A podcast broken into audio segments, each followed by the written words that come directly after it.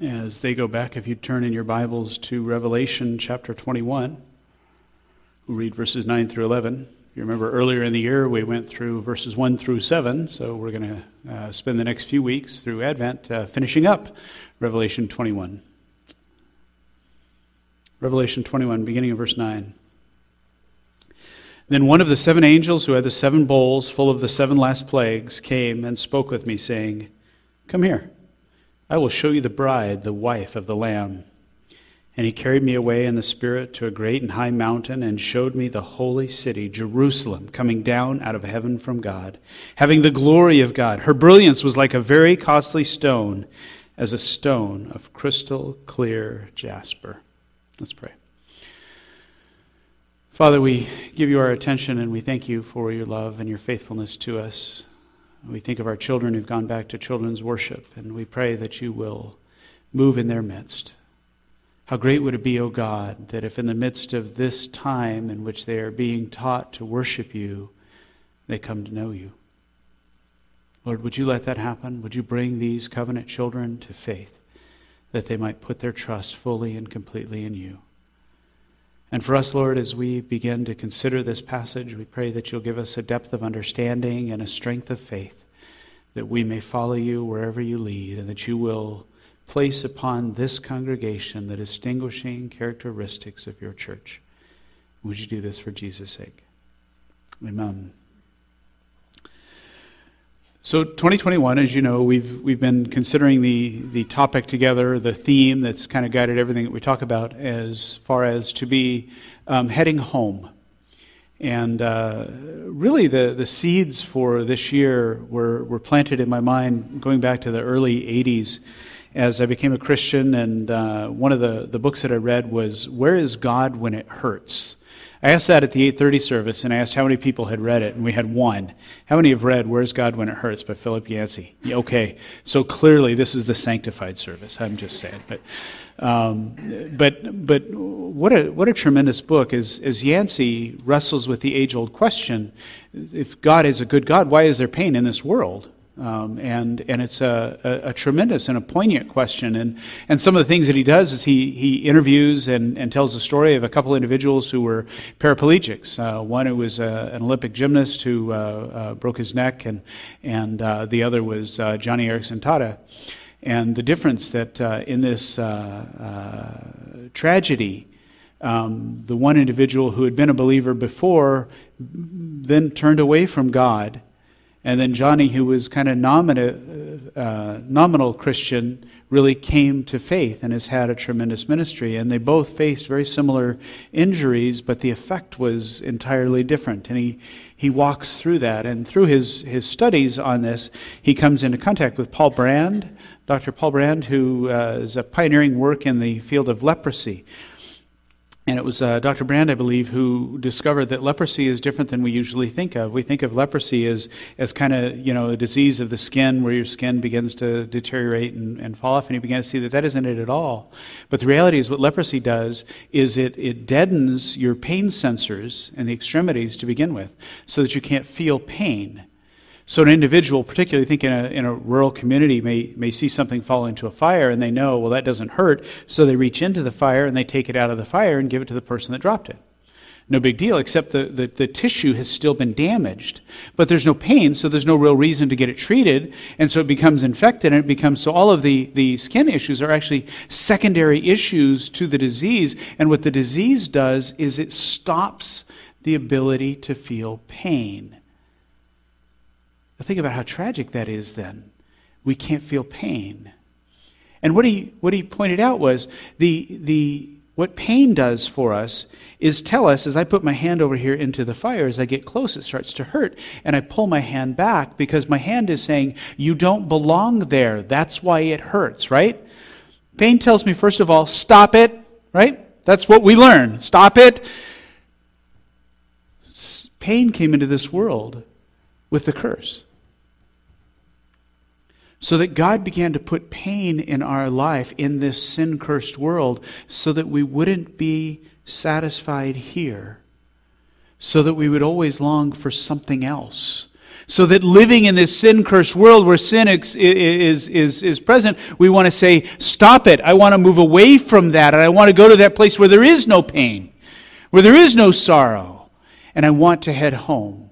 And that, that was the, the seeds of, of this last year and thinking about the fact that, that we've had a year with a lot of pain in it, right?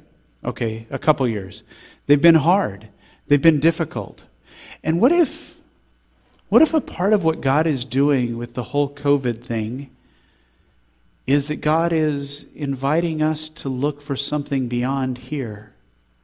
For that day when we don't have to have masks ever again, when we're completely free from that, when we're completely free from the pain that this disease has brought. And what if He's brought that in order to point us to head home? And I think He has. I think that's a, a significant part of what He's been doing. Think about why did Jesus come to earth? Okay, we're celebrating that with our, our Advent uh, candles, and we do that each year. And we're, we're thinking about the, the birth of Jesus. And what, what did he come here to do? He came here to die for our sins, right? But he wasn't just dying for individual sins. Yes, he was dying for individual sins, but his picture was bigger than that. He had a plan, and that plan was designed by him before he ever created anything, before he called into existence, before there was the earth that was formless and void, before he said, Let there be light. He had a plan which was to redeem a people for himself, to redeem a church. Jesus came to earth to perfect his people, to perfect his church.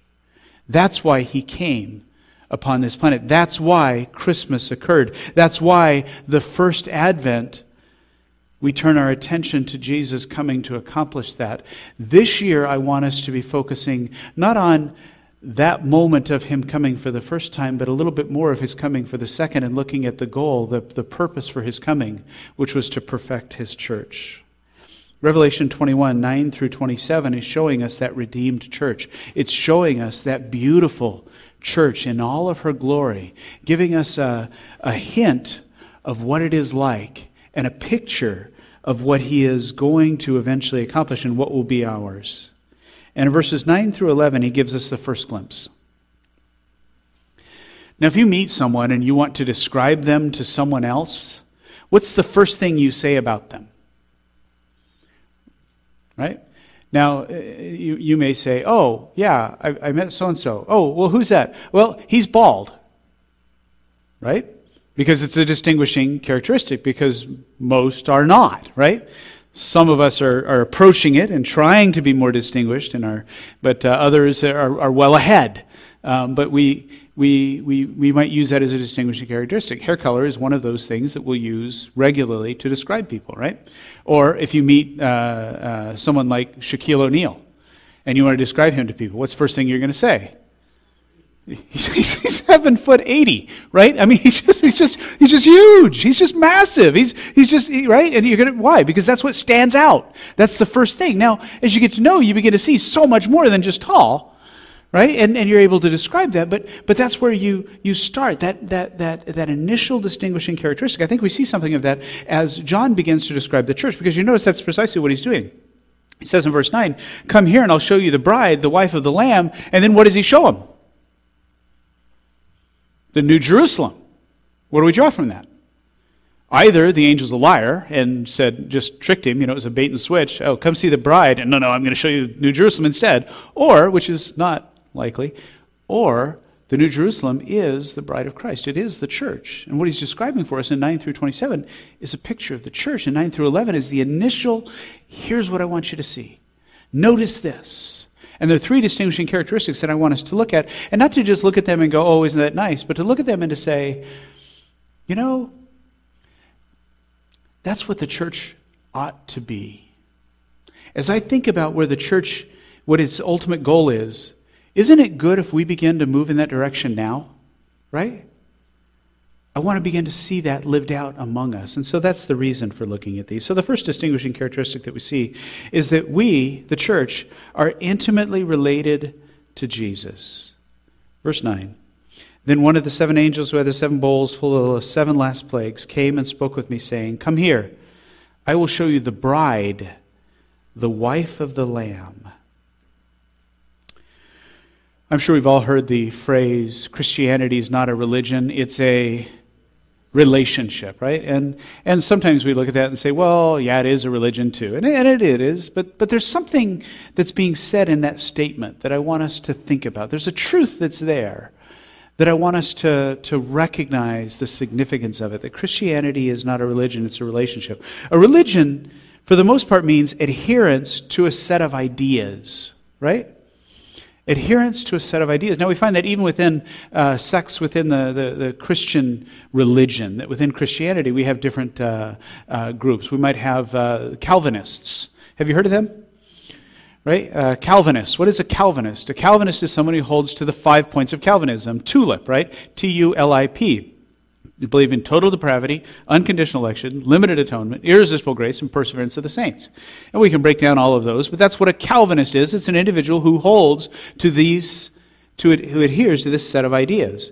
We might talk about fundamentalism. Now, fundamentalism, before it was a four letter word, actually was a, a, a, part of Christianity. At the end of the uh, 19th century, beginning of the 20th century, there was a rise of liberalism that was denying a, a number of foundational truths within Christianity. And there were a group of individuals, primarily at uh, Princeton uh, Seminary and in the Northern Presbyterian Church, who began to found what was called the fundamentalists. And the fundamentalists said there are five key doctrines. Now, the Northern Presbyterian Church, at one of its General Assemblies, had to say these are things that are required for ministers. You've got to hold to these five fundamentals.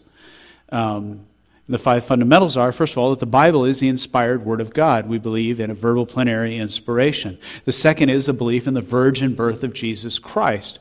The third is a belief in the substitutionary atonement of Jesus, that he took our place and died for us. The fourth is we believe in the bodily resurrection of Jesus. And the fifth is we believe in the miracles as they're, they're stated in the Bibles. Now, what's interesting is the power that liberal Christianity had at that moment that the, the Presbyterian Church had to choose these as these are essential. And as we, we look at some of the, the uh, uh, moving away from uh, the biblical teaching even within the PCA, we see, okay, well, it, it, didn't start here. It's happened before this, and we see it again. But there's that, that movement away, and so they said you have to hold to these five fundamentals. So a fundamentalist was someone who adhered to these set of ideas, right? Now compare that with Luke chapter 23 and verse 42, where we read, And he was saying, This is the thief on the cross, Jesus, remember me when you come in your kingdom. And he said to him, Truly I say to you, today you shall be with me in paradise.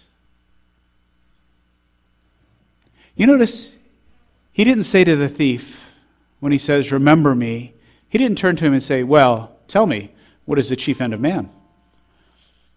Right? Describe to me justification. Right? Do you hold one part, two parts? Do you hold them both? Hmm? Right? There, there's none of that. There's no catechism that took place between them. What did Jesus say? You're going to be with me. He spoke to a relationship that he had established between himself and this man. You're going to be with me in paradise. He says to the man, Both of us this day are going to die. That's what we have in front of us. But that's okay because we're going to do this together. I can't imagine more hopeful words at the moment of your death than to hear the Lord Jesus Christ not explain to you the fine points of the Westminster Confession, but instead to simply say, You're going to be with me in paradise. Think of Matthew chapter 9, verse 9, where we read As Jesus went on from there, he saw a man called Matthew sitting in the tax collector's booth, and he said to him, Follow me. And he got up and followed him. Jesus did not walk up to Matthew and say, Follow my teachings. Right? He said, Follow me. He said, Matthew, enter into a relationship with me, a relationship that will be determined and, and demonstrated by your following after me, by your closeness to me. I think this is what the idea is in the, the, the phrase Christianity is not a religion, it's a relationship. It's trying to capture this reality. We want to look at that relationship for the next few moments and to see that as we, we think about this intimate relationship with Jesus, we recognize that He is our husband. Looking back at verse 9, it says, I'll show you the bride the wife of the Lamb. There are two words that are used there. The first is bride. Actually, it's the, the word from which nymph is found. And it speaks of a young bride, specifically uh, on, on her wedding day, and, and that would be the picture. And the second is the, the, the experienced wife who has loved her husband for years and years. And he speaks of them as the church in that terms. Now, there, were, there are times, and I've heard at different times it said that uh, it was a, a, a, striking thing when uh, uh, Jesus taught his disciples to pray, saying, Our Father, as though this was some new and novel thing. And, and it's possible that it was to the, the Jews at that day because their tradition had set aside the Word of God, but it was not new nor novel to the Word of God, that level of intimacy between God's people and Him. First of all, it's God who said, I will be your God and you will be my people. And He said that many, many times. And He talks about being us, us being to him as, as his sons and as his daughters. But we look at different passages and we see an even greater intimacy that is revealed to us in the Old Testament. In the book of Hosea, chapter 2, verse 16, God says this He says, It will come about in that day, declares the Lord, that you will call me Ishi and will no longer call me Baali. Right? Sometimes it's not as clear as I'd hope. Ishi means my husband. Baali means my Lord. Isn't that interesting? He says, You're not going to call me my Lord, but you're going to call me my husband that it's, it's God Himself in speaking to His people that He speaks of that type of intimacy. That's why He had His prophet Hosea go out and marry a woman to begin to show the picture of, of the relationship between God and Himself. That's why when Ezekiel was asked to prophesy at one point, he said, You're going you're to prophesy, but I'm going to I'm to take your wife from you in a stroke. And He takes the desire of His eyes in a moment, and He says, You're not allowed to weep because he wants the people to see that, that, that you moving away from me is like losing a spouse. And he talks about that intimacy that, that exists between God and his people. And this beautiful picture in the book of Hosea, which is Hosea, which is one of the most beautiful pictures of, of the relationship of Christ and his church. And he uses this image, but it's not just an obscure minor prophet that he says this. He says this in Isaiah, which is the chief of all of the prophetic books, the, the classical prophetic book in chapter 54 and verse 5. And he says, For your husband is your maker. And what is that husband maker's name? His name is the Lord of hosts. And your Redeemer is the Holy One of Israel, who is called the God of all the earth. You see, the clear uh, indication of this passage is that God Himself wants to be known as our husband, that we are the bride of the Lamb, and there is that intimacy of relationship. Now, you, you, you hear it said, you know, that we, we, we don't pick our, our family members, right? We love them, but we don't pick them. And, and I see some knowing nods. And, and we do love them. But you know, there's one family member you did pick, right? That's your spouse. To your spouse, you said, I want to be with you forever. It was a mutual choice. In the same way as we are the spouse of Christ, He has chosen us and we have chosen Him. And there is the beauty of the intimacy which is found in that relationship. And it's a wonderful thing. And it leads me to think about the first woman when she was made. That God made her from Adam's rib to be his spouse. Now, they chose each other. There, there, weren't other fish in the sea at that moment, but anyway, um, but, but uh, they, they chose to uh, love one another. Have you ever read Matthew Henry's commentary on that? It's just really beautiful. And I think when I think about our relationship with Christ, I think about this because he says that the woman was made of a rib out of the side of Adam, not made out of his head to rule over him, nor out of his feet to be trampled upon by him, but out of his side to be equal with him, under his arm to be protected, and near his heart to be beloved. I think that's a beautiful picture of our relationship with God. That he talks about out of the side that he may be equal. Now, that isn't that we're equal with God, but, but there is an element, isn't there, that Jesus said that we would be one just as he and the Father are one, and that we'd be one with him? Isn't there that element? That, that, that he wants that. He could have just had us as his slaves. He could have just had us as citizens and he basically rules over us. He could have had us as his family, as his children, his sons and daughters, and all of those are true. But he wasn't satisfied with that. He wanted us to be his spouse, his bride. And so he's decided to be equal, but then under his arm to be protected, and near his heart to be loved. And this beautiful picture that's used of, of Adam and Eve and is used of husband and wife is used in, in a picture in my mind between God and his church, between you and the Lord Jesus Christ. Think of that type of intimacy that he offers to you. And that one day we will experience fully and completely. He's your husband. Glory in your husband. Glory in your husband, which means draw close to him. Seek him out individually, but also as a body, as a congregation. What if we were to, to join hands, to put our arms around one another and say, Together, let's move forward to be closer to our Savior who is our husband? Let us draw near to him and glory in him. Let's glory in him by spreading his fame throughout all of the world, that all would know that we are related to the Lord Jesus Christ. He is our husband. We are unreservedly committed to him, and that's who we are. And let the world know, and let the world be invited. Isn't that why the vision of Providence Presbyterian Church is that we act, we want to see every man, woman, and child trusting Jesus Christ? Not every man, woman, and child is a Christian, but every man, woman, and child trusting Jesus Christ, having that intimate relationship with Him because He is our husband. Not just our husband, He is also the Lamb. We read again that we are the wife of the Lamb. The word lamb is used 29 different times in the book of Revelation. And the book of Revelation focuses upon the lamb, the lamb who is worthy to break the seals upon the book of life. The book of life has been sealed up when man sinned and all of those names that are written in it have no hope of salvation because of sin, unless one is worthy to break the seals and open the books, and the Lamb is the one who is worthy. That's why John speaks of him, uh, John the Baptist, in John chapter 1, verse 29, as Behold, the Lamb of God who takes away the sin of the world. He sees him as the sacrificial lamb, as the substitutionary atonement, that he will take our place. And he's not only our husband, but he is our substitute who has died on our behalf. So we have that type of a relationship. As I think about him as the lamb, I think about Isaac. Remember that moment for Isaac? He's tied up and he's laid on top of the altar.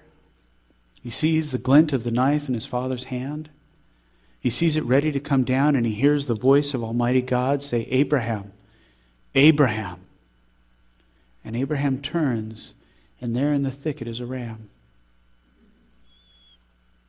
Isaac is cut loose, the ram is placed upon the altar, and the lamb is slain. You think Isaac was a little bit thankful for that ram? How thankful are we for the lamb? It was our husband. Receive his love for you because he took that spot willingly. We celebrate Christmas, which is the birth of Jesus, but Jesus came to be a man that he might live a perfect life, that he might die upon the cross, that he might be placed into the tomb, that he might rise from the dead, that he might rise back up into heaven, so that you can be there with him.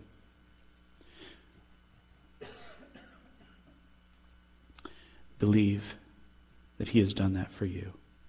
The first characteristic of the church is that we're intimately related to Jesus. The second is that we're chosen. This book of life that we've talked about, and we begin to think about what is the book of life. The book of life is a book that God wrote before the earth was formless and void. Before there was such a thing as time, before there was such a thing as space. I don't mean outer space, I mean spatial existence. Before God said, Let there be light, he spoke the names that were to be put into the, into the book of life.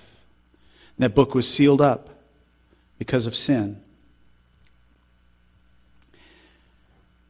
Those names were chosen by God before the foundation of the world.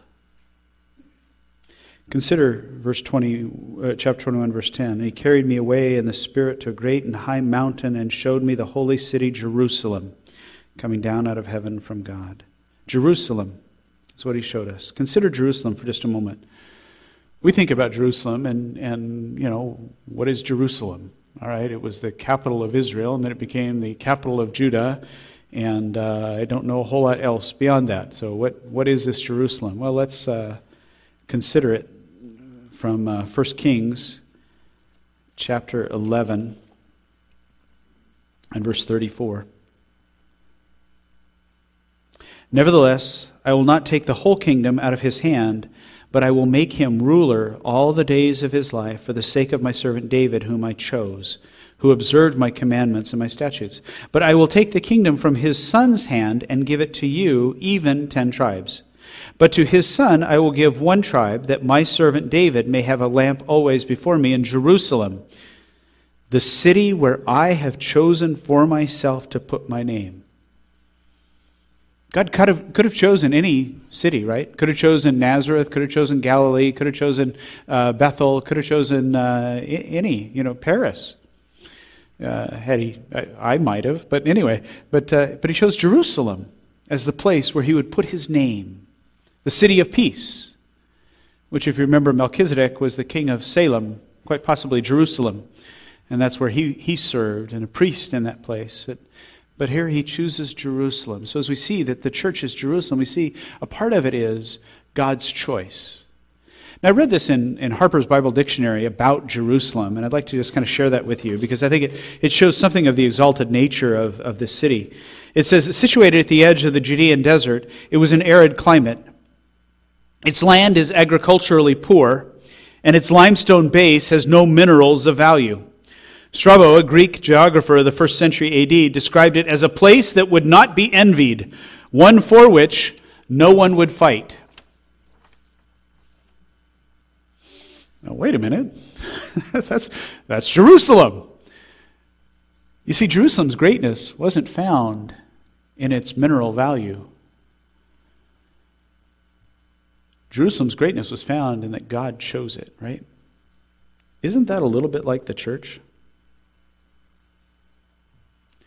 We're not elect for our greatness, but we're great because of our election. It's God's choice of us that makes us significant. It's God's choice of the church that makes it magnificent. And it's chosen to be holy. He calls it the holy city, Jerusalem. Ephesians 1 Verse 3 Blessed be the God and Father of our Lord Jesus Christ, who has blessed us with every spiritual blessing in the heavenly places, just as he chose us in him before the foundation of the world, that we should be holy and blameless. He chose us for what? To be holy. Now, holy means set apart, set apart to God. Think of that, to be set apart to God. That's what it means to be holy. How is the church set apart? It's set apart to God, which reminds me that the church does good in this world, right? A part of what we do is we alleviate some level of suffering we alleviate some of the, the effects of poverty in some lives. That's why we do some of the special offerings that we do. We're going to have Robin McMahon come and talk to us about this, this farming initiative that's, that's going throughout Africa, but particularly with its uh, application in Zimbabwe. We pray for uh, Christians in these, in these lands that are facing this, this impoverishment, and we ask. But that's not our primary purpose, is it? To alleviate hardship and suffering. That's not the primary thing that we do. We pray for our government. We pray on a regular basis. But the church is not a political organization that's supposed to try to somehow control the governments of the world, right? That's not what we're set apart to do. What are we set apart? How are we set apart to God? We're set apart to God in three primary ways, and they are the primary means of grace, the ordinary means of grace. The first is the Word of God. The Word of God is what sets us apart. We have God's Word. It isn't something that we've written, it's something we haven't come up with. It's God who has given it to us. And it is the revelation of Himself. And so we believe it. And so we teach it to one another. And we speak it to one another. And we sing it to one another. And we preach it from the pulpits. And we read it and open it up privately and corporately. The Word of God sets us apart. Prayer sets us apart. Now, there are other, other uh, religions and religious uh, gatherings in which they will pray, but they're not praying to the true and the living God. Those prayers are only offered through the Lord Jesus Christ. For Jesus said, I am the way, the truth, and life, and no one comes to the Father but by me. There's no prayers that are offered to, to God, the true God, that are heard except those that have come through Jesus Christ. And we gather together and we pray in Jesus' name. And that sets us apart unto Him. And then the sacraments, which are these holy institutions established by Christ by which the, the uh, blessings of the covenant are signified and sealed for us as believers. And that's the, the Lord's Supper and baptism. And these three means of grace set us apart as the church unto God. We are chosen to be holy. The question then comes will we trust his work? Look at verse uh, 10 once again. He says, And he carried me away in the Spirit to a great and high mountain and showed me the holy city, Jerusalem, coming down out of heaven from God. Isn't that interesting? It's coming down out of heaven. It's not rising to heaven like the Tower of Babel did, right? Which was man's effort to try to build this tower up to heaven that God stopped. But this is a city which coming down from heaven. Tells us that it's designed by God and it's perfected by God. And when it's just what He wants, He brings it down to the earth. That it is His work, not ours, which becomes the place where we rest. It's His work. His work that He died for our sins, His work that He lived the perfect life for us, His work that He gives us His Spirit who empowers us to seek Him. If I'm going to trust that, I'm going to admit my sin. And a part of trusting it is I get comfortable admitting my sin. It's not a big deal because Jesus handled it. And so when confronted by the Spirit or by someone else, I'm able to say, Yes, I've sinned. I'm sorry because I believe that Jesus has died for it.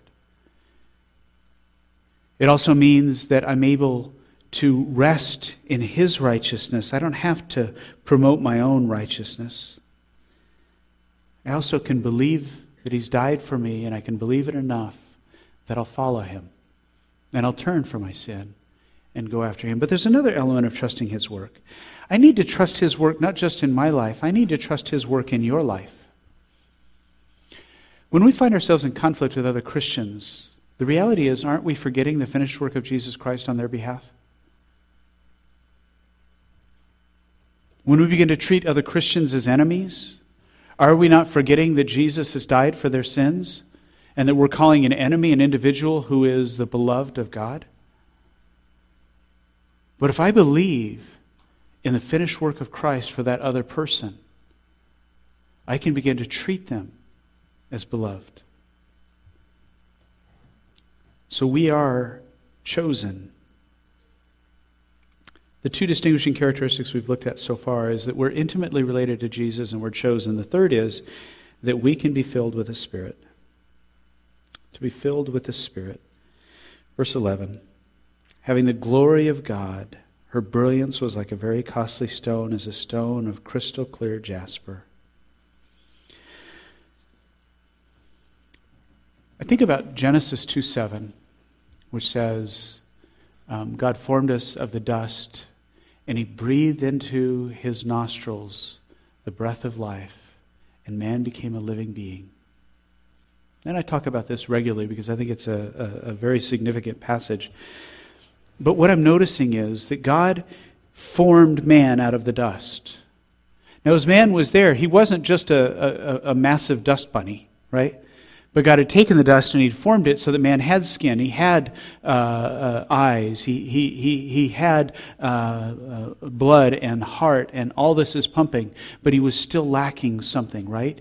He didn't become a living being until God filled him with His own breath. In the same way, the church may have all of these bodies in it, but until the Spirit fills it, it's not the church. It's not alive. But it's His Spirit that makes alive, that you're coming down with, with glory. That is to say that we're going we're going to show God's glory. The Spirit will cause us to show the glory of God. He says, having the glory of God. It's the Spirit that produces the glory of God in the church. It's the Spirit who glorifies God, who reflects God. How does He do that? The Spirit does that by producing holiness in our lives. Think about Galatians chapter 5, and the fruit of the Spirit. What are the fruit of the Spirit? Love, joy, peace, patience, kindness, goodness, gentleness, faithfulness, self control, right? That's the fruit of the Spirit. That's what the, the Spirit is producing in us. That is, that is holiness, because he goes on to say, uh, against such things there is no law. Now, those who belong to Christ Jesus have crucified the flesh with its passions and desires. That is to say, they have been set apart from their flesh, and they're set apart unto God. There's a holiness that is there, and the fruit of the Spirit is, is, is demonstrating that holiness, and it's produced by the Spirit. The Spirit produces holiness and glorifies God. The Spirit also produces unity, which glorifies God. Ephesians chapter 4, uh, verses 1 through 3. He says, Therefore, I, the prisoner of the Lord, implore you to walk in a manner worthy of the calling with which you've been called, with all humility and gentleness, with patience, showing tolerance for one another in love, being diligent to preserve the unity of the Spirit in the bond of peace. It is the Holy Spirit that has produced unity among us. And the reason the Holy Spirit has produced unity among us is because Jesus prayed to the Father that we would be one. And the Spirit is accomplishing that. And as we live as one, we are glorifying God. We are glorifying Jesus, showing that the Father has heard the prayers of Jesus and is answering that among us, and God is glorified. We have the glory of God as the Spirit produces unity. We see the glory of God as the Spirit produces holiness, and we see the glory of God when the Spirit produces reconciliation. 2 Corinthians chapter 5 verse 20 Therefore we are ambassadors for Christ as though God were making an appeal through us we beg you on behalf of Christ be reconciled to God that as we see men, women, and children coming to salvation, coming to be reconciled with God the Father, we see God glorified. And how does a person come to that place of reconciliation? But through the work of the Holy Spirit in their lives. It's the Spirit who produces this, it's the Spirit who gives us, who places the glory of God upon us. And the invitation to us is to simply yield to the work of that Spirit. Ephesians chapter 5 verse 18 says, "Do not get drunk with wine, which is dissipation, but be filled with the Spirit." He juxtaposes two ideas, that of being drunk with wine. None of you understand what that would mean. Let me explain. Uh, that it would begin to allow the alcohol to affect the way that you see things, right? It'll affect the way that you hear things. It'll affect your speech. It'll affect your, your reflexes. It'll affect your balance. It'll affect your perception. That's the way the alcohol will affect you, right? And he's saying instead of letting alcohol affect you that way, let the Spirit of God affect the way that you see things. Let it affect the way that you speak. Let it affect what you hear. Let it affect your perspective. Let it affect your balance. Let it affect your reflexes. Let the Spirit of God be the one that transforms you. And that juxtaposition is powerful. And how do we do that? How do you get drunk? You put yourself in the presence of the alcohol, right? You consume it. And that's going to happen. How are you going to get filled with the Spirit? You've got to be putting yourself in the spot where He is. You've got to be drawing close to Him. And then as you draw close, yield. You know those times when you're not yielding, right? At that moment, say, No, no, no, no, I'm going to follow.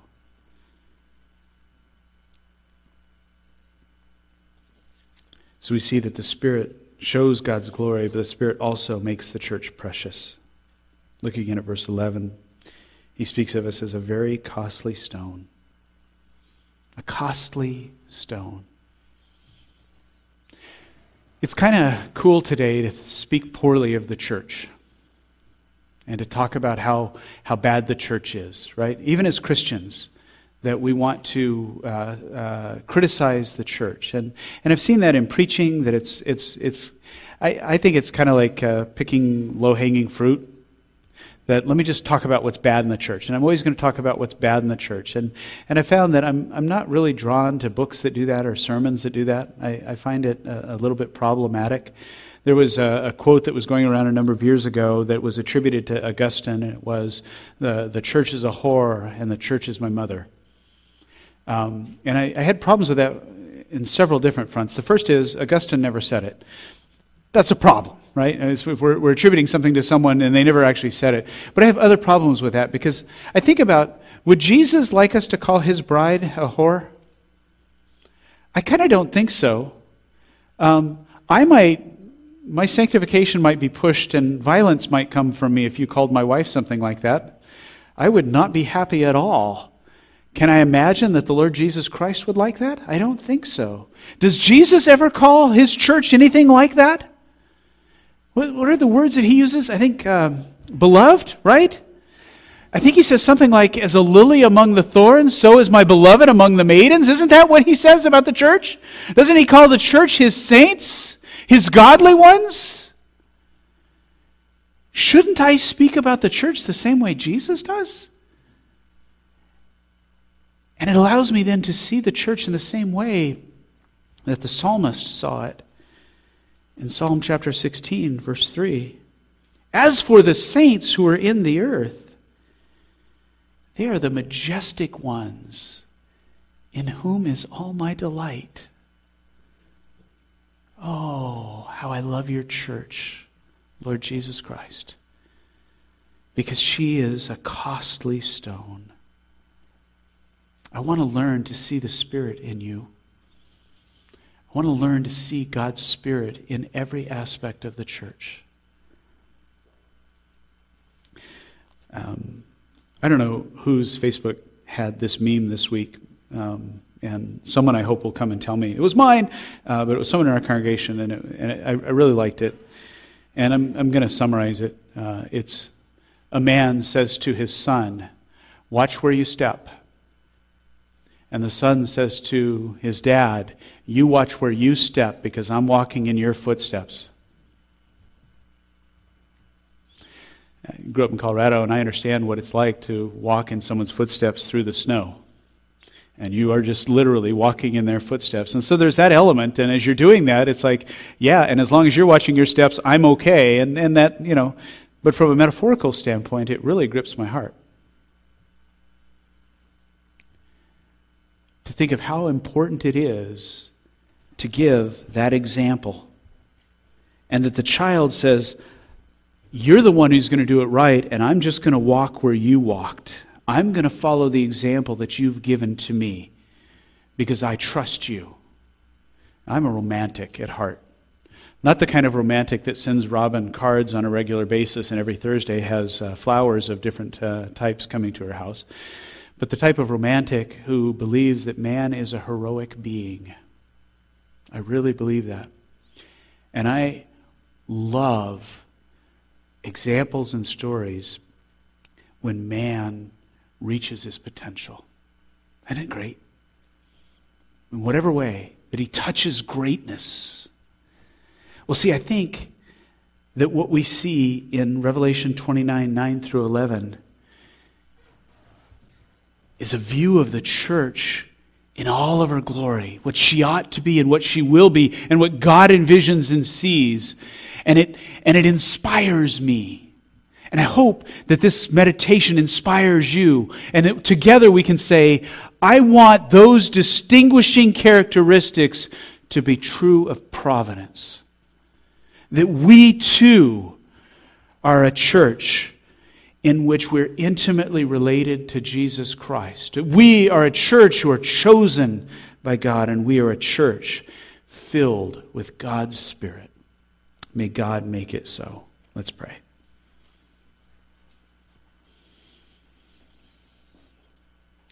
Father in heaven, we turn to you and we ask that you'll search each of our hearts, that each one of us will see